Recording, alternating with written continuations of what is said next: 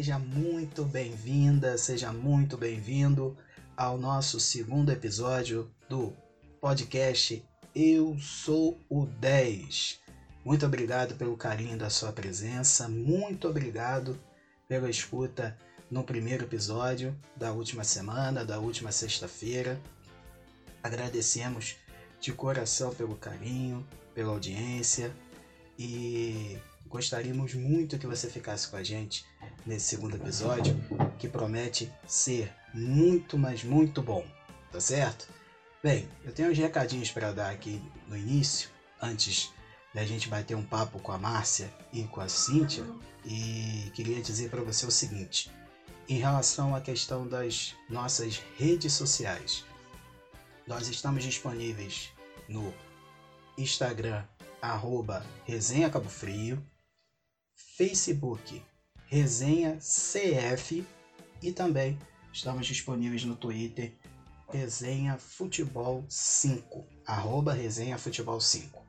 Então, todo o feedback, todos os, os comentários e opiniões desse podcast Eu Sou 10, você pode se dirigir a esses locais para a gente poder bater um papo, conversar e também é, ouvir o que você tem a dizer a respeito da, da nossa plataforma, do nosso podcast. Muito bem, é, vamos agora colocar a Márcia Rodrigues e a Cíntia Couto no nosso papo e queria dizer para você que fique com a gente, o nosso, nosso episódio hoje está sensacional. Esse período aí ainda de recolhimento, ainda de quarentena, estamos nos cuidando e espero que você esteja se cuidando muito bem.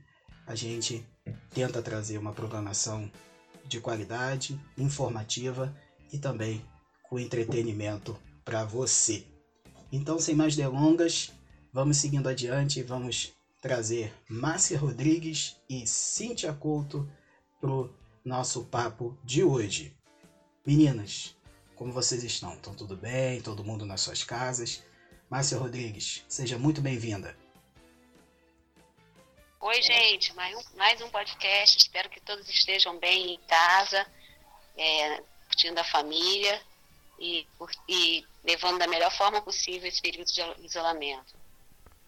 Galera, muito bom estar com vocês aqui em mais um podcast do Resenha e que vocês possam curtir bastante todas as informações aí desse podcast gravado com muito carinho.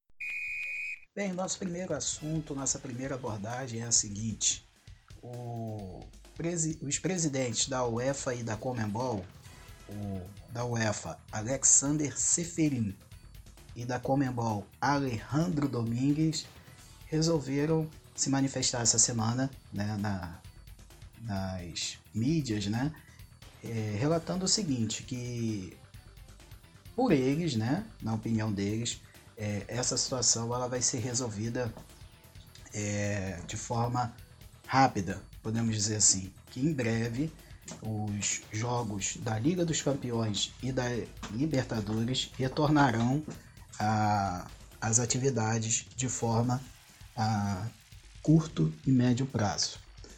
Muito bem, mesmo que para isso, né, é, esses jogos se realizem com portões fechados, sem torcida, com o mínimo de pessoas transitando dentro dos estádios, enfim, com certas restrições de segurança devido à situação do coronavírus, mas nós sabemos muito bem que muitos países da Europa, da Europa estão sofrendo demais com a, com a pandemia.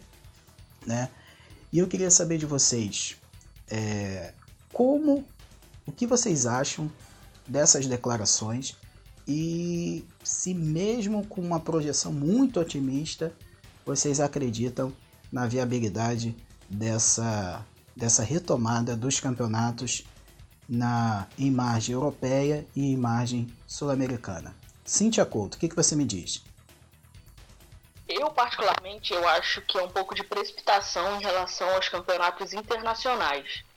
Por conta de que a gente. Você vai ter que passar de um aeroporto para outro.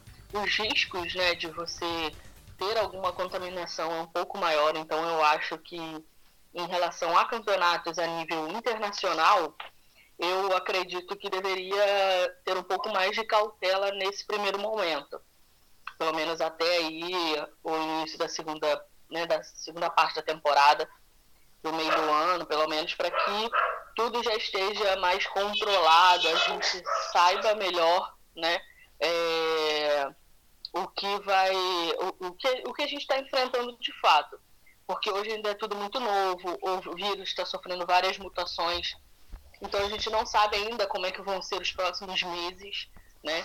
A gente viu que em alguns países tiveram muitas evoluções. É, todo mundo acreditava que aqui no Brasil, por exemplo, não teriam grandes é, casos por conta do clima ser totalmente diferente. E estamos enfrentando a pandemia da mesma forma, né? Lógico, com uma proporção muito menor do que foi na Itália, porém estamos enfrentando. Então, acredito que de forma internacional fique mais complicado por conta desse sentido. Eu acho que a nível nacional, campeonatos nacionais, eu acho que são mais fáceis para se controlar tudo isso, né? Mesmo assim, ainda é bem arriscado. Márcia Rodrigues. É, eu concordo com a Cíntia e eu acho que eu vou mais além. É, acho que nem no Brasil, porque aqui a situação está ficando bem complicada é, agora que o pico está subindo e o pessoal querendo voltar. No Brasil, que eu digo na, em relação a, ao Sul-Americano né, e, ao, e a Libertadores. Eu acho que aqui é bem complicado ainda. Então, os casos de, de, de coronavírus estão aumentando. Eu acho que não é o momento ainda de pensar nisso. Eu acho que pode se planejar, ter previsão para várias datas, mas Agora, agora, eu acho que é meio complicado. Ainda não é o momento, não. Acho que é o momento ainda se manter, e mesmo com as dificuldades econômicas, tem que passar por aeroporto ou de ônibus quando for nos lugares mais próximos. Eu acho que o desespero da UEFA é porque, assim, eles têm um problema com o clima. Pode acontecer de, de inverno chegar lá primeiro, que chega, e, isso realmente para eles é um, uma complicação, mas eu acho que é o momento ainda de aguardar. A gente está tendo caso agora de pessoas mais próximas da gente que estão começando a se internar, até em hospital, e isso aí é um caso que tem que se relevar. Eu acho que ainda é muito precoce. O máximo que pode se fazer é planejar com várias datas, com tipo, formato de campeonato, mas voltar agora, mesmo que seja sem público, ainda é muito arriscado, até porque muitas pessoas trabalham é, durante os jogos. Nunca vai ser só os jogadores, só 22 pessoas, né? São os técnicos, os árbitros, pessoal de iluminação, pessoal que atende, pessoal de apoio, é muita gente envolvida, mesmo que não tenha público.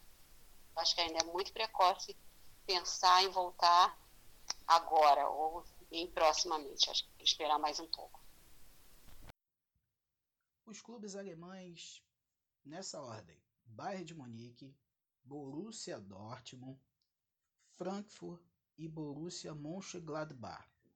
Esses times resolveram voltar às suas atividades futebolísticas, certamente de forma bem bem tranquila, né? Os treinos como foram passados para a imprensa foram treinos em distância, à distância, ou seja, treinos mais leves, com uma distância é, mais ou menos é, determinada, né? Sem aglomerações, né? Bem, eu, a pergunta é bem direta. Isso adianta de alguma coisa? Márcia Rodrigues. Olha, eu acho muito complicado um, um, treinamento com afastamento. Eu acho que a única coisa que deve ser feita e que pode ser feita é a questão do, da, da parte física, né, que pode ser mantida tranquilamente em casa.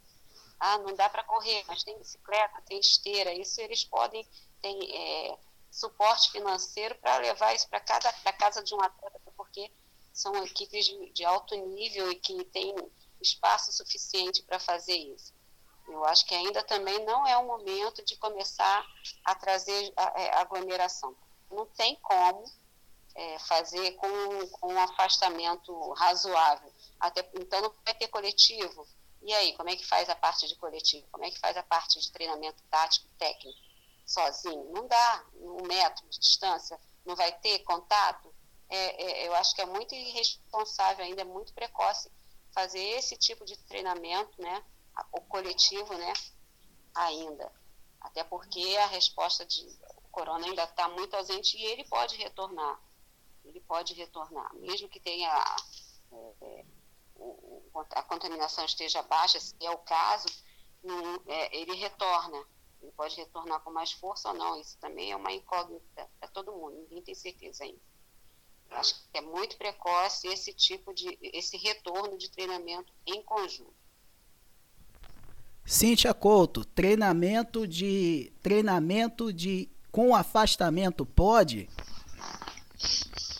Pode isso, Arnaldo? Não, não dá para saber. Porque o que que acontece? É, é um jogo coletivo, né, cara? Então, como é que você faz um treinamento é, tático sem contato? Vai botar os, aqueles bonequinhos de barreira para o cara marcar estático ali? Ou vai. Sabe? Você não tem como imaginar um treino tático, uma equipe de futebol com distanciamento. Você vai marcar a distância, vai marcar a bola, qual a técnica que, que, que, que a equipe técnica do clube está tá tramando para isso. A única coisa que eu pensaria, é, e era até uma, uma sugestão em relação aos clubes do Rio, né, que daria de repente para fazer isso, convoca qual vai ser a equipe que vai trabalhar. São no total de 50 funcionários vai trabalhar de que forma? Vai fazer uma escala, horário, vai treinar um tanto, trabalhar um tanto num dia, outro no, é, num horário, outro no outro, ok. Pega a equipe toda, faz um check-up de saúde e faz o isolamento dentro do, do CT do clube. Então, vai, vocês querem treinar? Vocês vão ficar 15 dias aqui dentro trancados sem ter contato com o mundo exterior. É só dentro do clube, só treinando. Vocês só vão ter contato com quem está aqui dentro. E aí, será que o jogador vai aceitar? E... Como é que vai ser isso? Porque então, então Cíntia. Todo mundo que está ali dentro não está contaminado e não vai receber visita exterior, vai ter contato com o mundo exterior. Então, então Cíntia, seria uma, seria uma concentração antecipada, então. Seria uma concentração é, ao mesmo tempo de quarentena. Exatamente. Exatamente, exatamente. Seria uma, uma possibilidade, entendeu? Porque aí sim você vai ter certeza de que o, o atleta que está ali dentro, o profissional do, do clube que está ali dentro, não está contaminado, não está recebendo né, ninguém de fora, não sai para ter contato com outras pessoas e volta. Pode ser uma solução. Porque fora disso, para você ir para casa e voltar, fazer um treinamento de um jogo coletivo, se fosse um time, o cara, ah, o treinador do, do quer voltar o tênis ah, ok. Vai ter um carinha lá jogando sua bola pro cara e o cara jogando com o adversário dele a dois metros de distância. Aí beleza. Agora, no jogo de futebol, gente, impossível ter um treinamento à distância. Bem, agora a pauta é clubes cariocas. Vamos fazer um giro é, por alguns clubes aqui do Rio de Janeiro. Vamos começar pelo Fluminense, né? Que essa semana suspirou de, de amores pelo Fred, que a torcida tricolor tem muita saudade, está doido para o seu retorno. Fred, que foi um artilheiro, foi campeão brasileiro pelo Fluminense. Aí eu queria saber de vocês, meninas, né?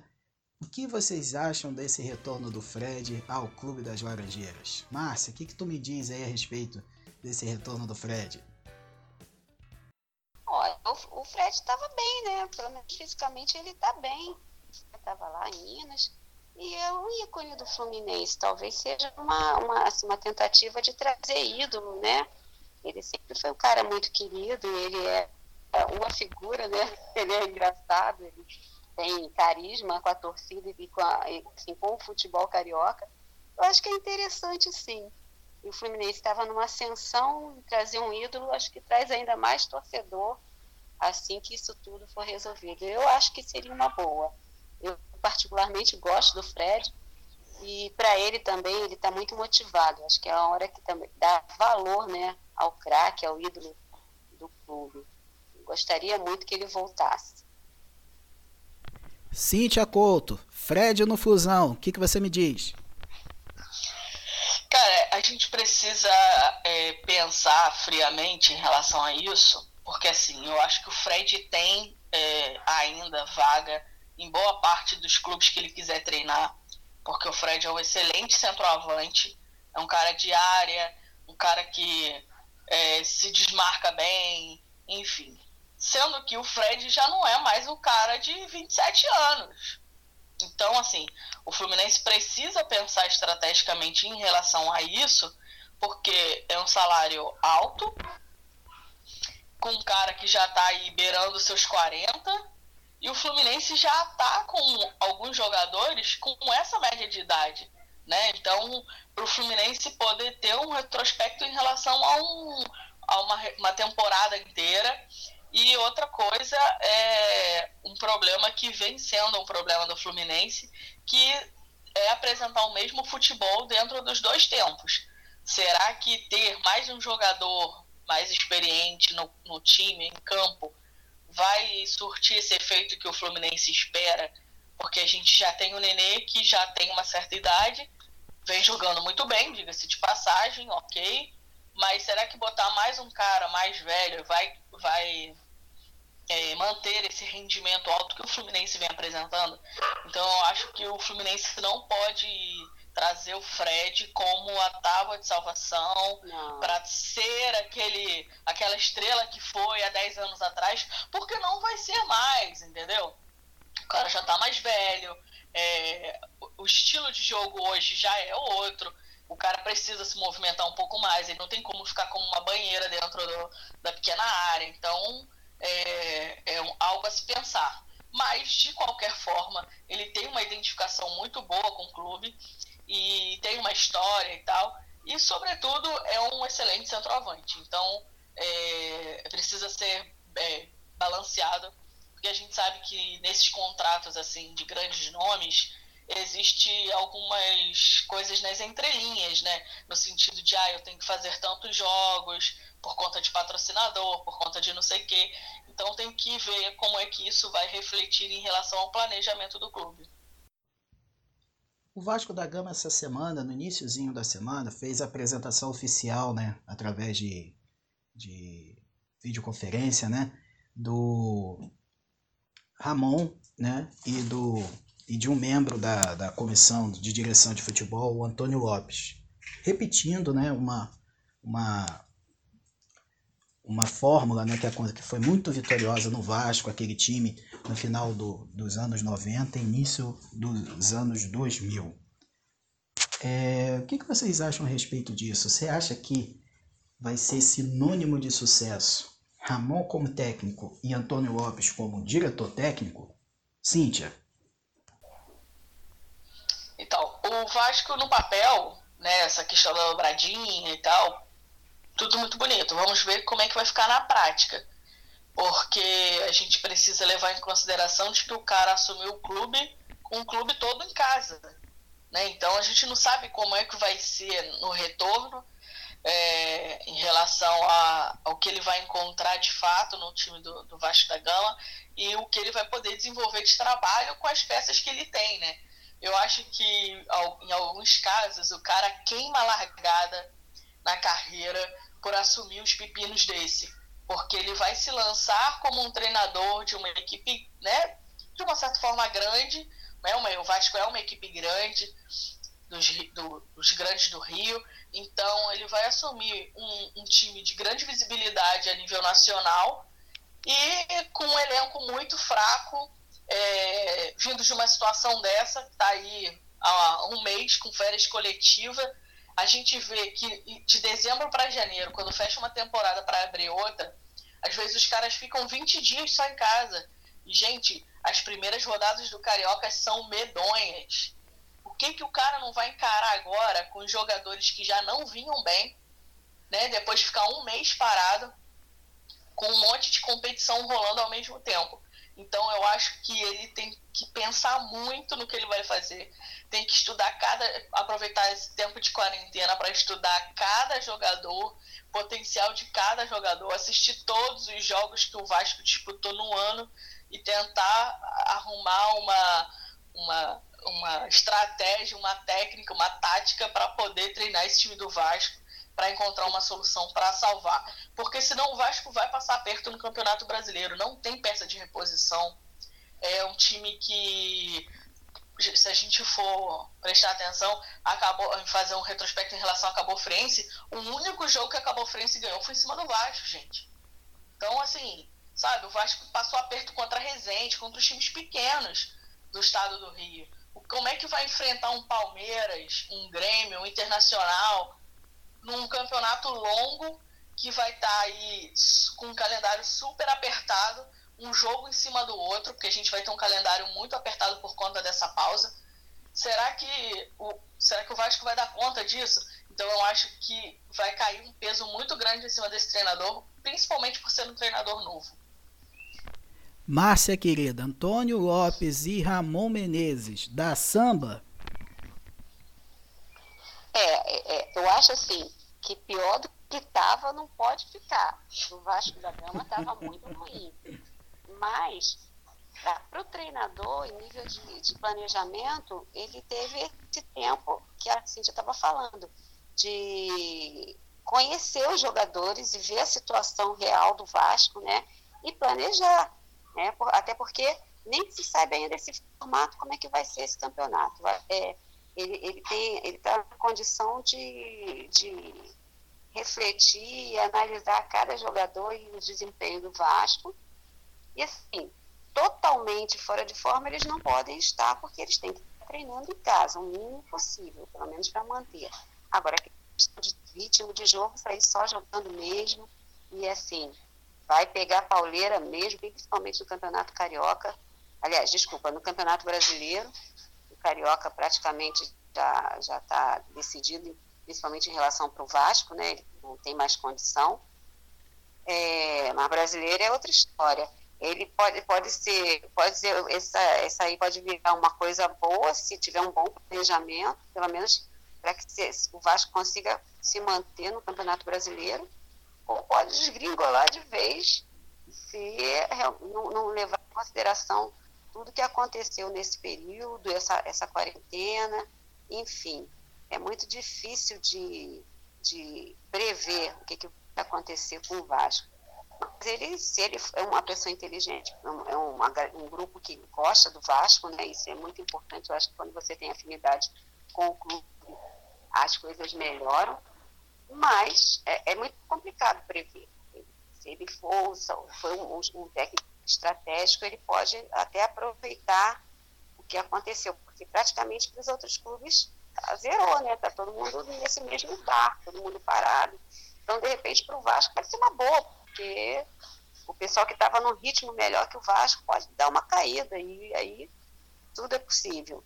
O elenco do Vasco não é um dos melhores, mas está pensando em alguma coisa. Esse período também foi bom porque é, a barca passou para muitos e aí outros clubes estão aproveitando.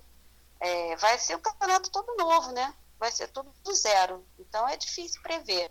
Mas acho que pior do que estava, não sei não, é difícil. A notícia do Botafogo dessa quinta, dessa última quinta-feira que nós trazemos aqui no, no Eu Sou 10 é o seguinte, é o clube ele colocou à disposição no site oficial é, três títulos que, que consideram títulos mundiais. Que é um torneio que foi realizado em Caracas, se chama Pequena Taça do Mundo. É, o Botafogo ganhou esses títulos em 1967, 68 e 70. Ou seja, ele quer, junto à FIFA, reivindicar esses três títulos que, para o clube, né, na visão do clube, são considerados títulos mundiais. Meninas, Aí a gente volta para aquela discussão que, que, que sempre rodeia o futebol brasileiro. Principalmente envolvendo a questão do Palmeiras. Mundial, o que, que não é mundial? Palmeiras não tem mundial, aquela zoação toda que envolve o clube. Meninas, esses três títulos podem ser considerados mundiais? Márcia. Olha, a gente tem que analisar o contexto. Naquela época, o Botafogo viajava muito e tinha uma outra equipe, né? Era, poxa, era só craque. Então, 70, né? A galera Garrincha era a galera top de linha, e acho que foi top do Botafogo. E você sabe muito bem que naquela época era difícil de ganhar o Botafogo. Era a base de seleção. Então, eu acho que é válido sim, e, e é uma motivação, né? A galera botafoguense está precisando de um carinho, de um afago. E isso é sempre bom, a mídia, quer dizer, o, o time tem que estar tá na mídia, né? Eu acho que os, os, clubes todos estão tentando fazer isso, estar tá presente, porque assim, é a única forma de, de patrocinador estar tá vendo, né? O, o clube sendo falado. Eu acho que é interessante, sim para mim é, é, legal, é legal porque o contexto daquela época era outro, a dificuldade para ir era muito maior. E o Botafogo tinha um elenco de primeira, né? Isso aí ninguém pode negar. E acho que vale sim. Para mim foi, foi uma motivação a mais ouvir isso e um orgulho a mais. Acho que tem que, tem que relevar assim, porque não dá nem para comparar os campeonatos são assim, vão quatro equipes, né, as finais dos campeões de cada, de cada continente para jogar, e é mais ou menos o que acontece. E era uma, era uma equipe imbatível, isso aí a gente tem que levar em consideração. Em 67 foi o ano que eu nasci. Para mim foi muito assim, emblemático essa, essa, esse ano. Então, eu acho que vale, vale sim e as equipes estão fazendo de tudo para se manter em voga, né, se manter na mídia. Eu acho que é da, um dos motivos. Cíntia Couto, deixa eu te perguntar. Vale o Mundial ou não vale? Não, Mundial não. Eu acredito que um título internacional é, é válido, né? É, ser cobrado. Porque foi, foi, foram disputas interessantes e tal conquistas interessantes, mas a nível de, de ser taxado como mundial não cabe. Cabe como um título internacional. O, o, isso aí tem dois lados, né, cara? É, vamos lá. O Botafogo é chamado de glorioso porque durante boa parte do, do início da sua história, o Botafogo teve conquistas muito importantes. Era um time que um clube que ganhava não só no futebol, mas também em outro no Remo. O Botafogo teve uma história muito é, expressiva é, no mundo esportivo a nível internacional. Então, o, o é válido cobrar é, por taças que o Botafogo disputou de forma brilhante no passado. E outro, de outro lado, vai acabar virando motivo de chacota, porque já que a gente não consegue ganhar um título importante há alguns anos, né, desde 95, último brasileiro, então vai virar motivo de chacota para a torcida de falar que a gente está tentando puxar título de 1900 bolinha para conseguir comemorar alguma coisa. Então tem os dois lados da moeda sempre, né, cara? Mas de qualquer forma, eu acho muito válido, eu acho muito interessante, porque de qualquer forma é a história do clube, sendo lembrada aí para uma galera que a gente sabe que nem todo torcedor busca a história do seu clube, né? Então eu acho que é muito válido nesse sentido também, de mostrar o quanto a história do Botafogo foi gloriosa e o Botafogo é muito maior do que todo esse momento ruim que vem vivendo há alguns anos. Então eu acho que é válido buscar a, o reconhecimento do título a nível internacional, como se fosse o peso de uma Libertadores hoje mas não a nível de mundial, porque não, o formato era diferente, né, cara? Então não tem como você equiparar um título a outro. É um pouco injusto, eu acredito. Ronaldinho Gaúcho, R10, o bruxo e tantos e tantos adjetivos e nomes para um craque dos nossos tempos. Eu, com 35 anos de idade, tive o privilégio e a honra de ver o maior jogador que vi jogar na minha vida nesse período. É, poder acompanhar sua carreira, seus jogos e ver de perto esse craque da bola que foi e que é o Ronaldinho Gaúcho. Bem, é, a gente sabe muito bem que ele se envolveu agora, nos últimos tempos, em escândalos. Na carreira também foi um jogador marcado por muitos problemas, é, mas a gente não pode apagar o que ele fez dentro de campo, principalmente naqueles anos auros que foi o ano de 2004 2005, onde foi eleito duas vezes melhor do mundo, né? período que ele esteve no Barcelona, à frente do Barcelona, foi um período, é, digamos, mágico, né? É, que ele fez e aprontou todas aquelas bruxarias, né? Toda, todo aquele futebol envolvente, moleque, enfim. Falar de Ronaldinho Gaúcho é, para mim, é uma, é um, é como eu disse anteriormente, é um privilégio porque eu o acompanhei desde o iníciozinho no Grêmio até os clubes que ele passou pelo Paris Saint-Germain, Barcelona, Milan, Flamengo, é, enfim, foram Fluminense, Atlético Mineiro, campeão da Libertadores pelo Atlético Mineiro. Foram muitos times, muitos títulos, né? E, enfim, é, Ronaldinho Gaúcho é uma lenda, né?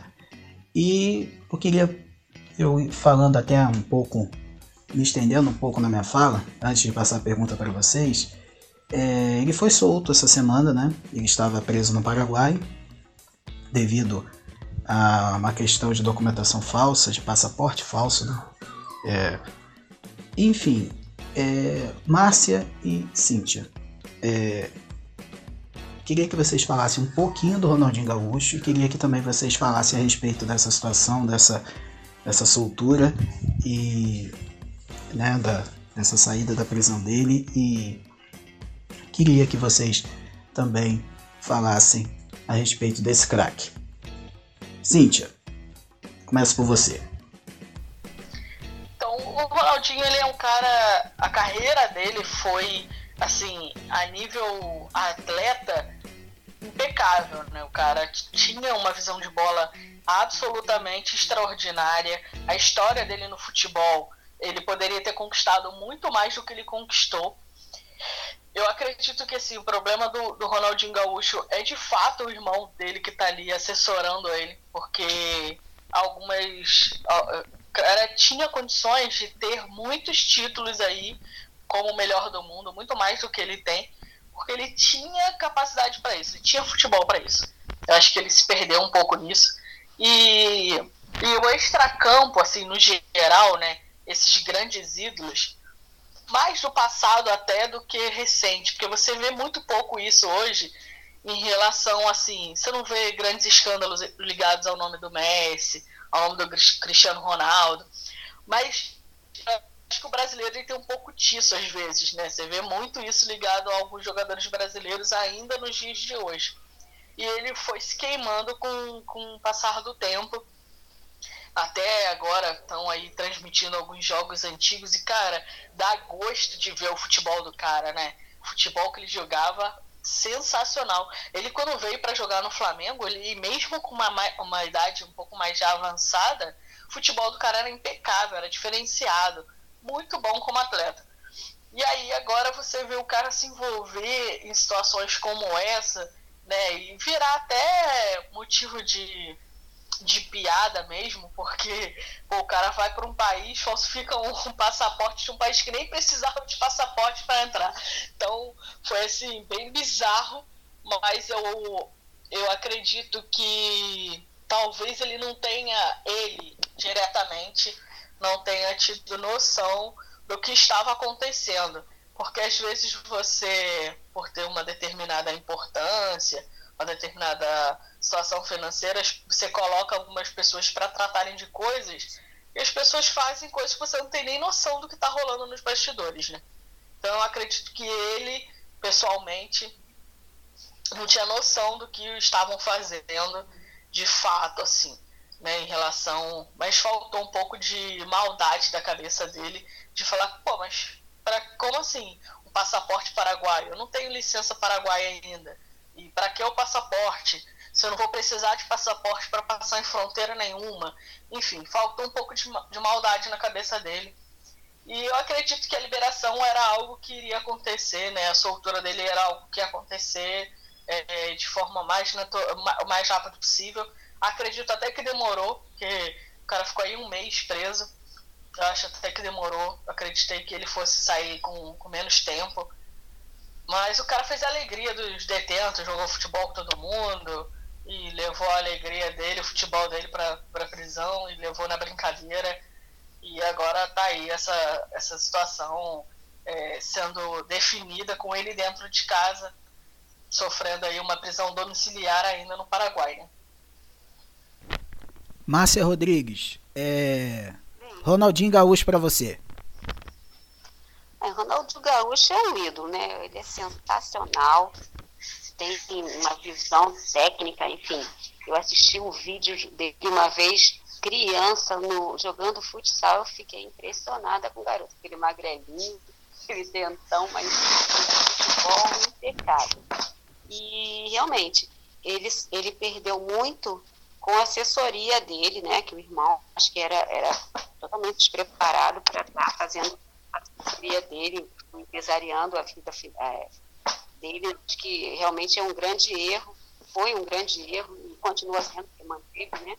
Ele poderia ter sido muito mais, muito mais reconhecido em nível internacional, principalmente, do que foi. E essa questão jurídica, né, realmente, é aquela, novamente, a falta de assessoria de uma pessoa que não tem conhecimento para estar tá gerenciando a vida do jogador. Em primeiro lugar, ele não precisaria de passaporte. E outra coisa que foi ingenuidade ou, ou soberba, não sei, é, ele estava respondendo um processo que ele não podia sair do país. Isso aí todo mundo sabe. Quando ele chega num país fora do Brasil e, e, e faz aquele alarde todo, tinha que ter um, uma resposta e ele realmente teve. Né? Agora, a relação com relação ao tempo que ele foi mantido na prisão, acho que foi um exagero, porque ele juridicamente não, não apresentava nenhum risco, né? ele não é um bandido, ele, não, ele tem salário, ele tem residência, ele tinha todos os pré-requisitos.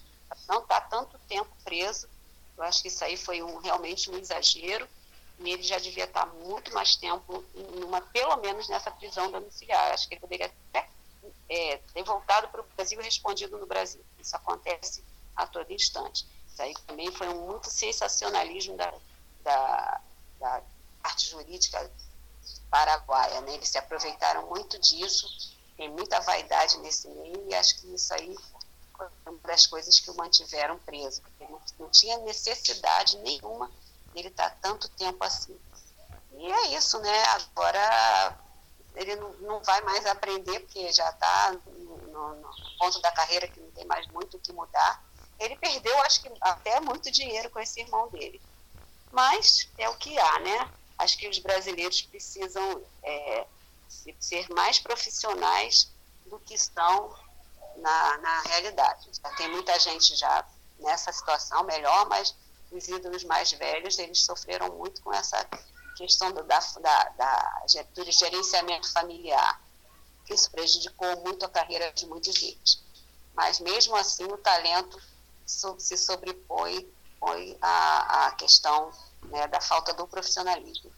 É isso.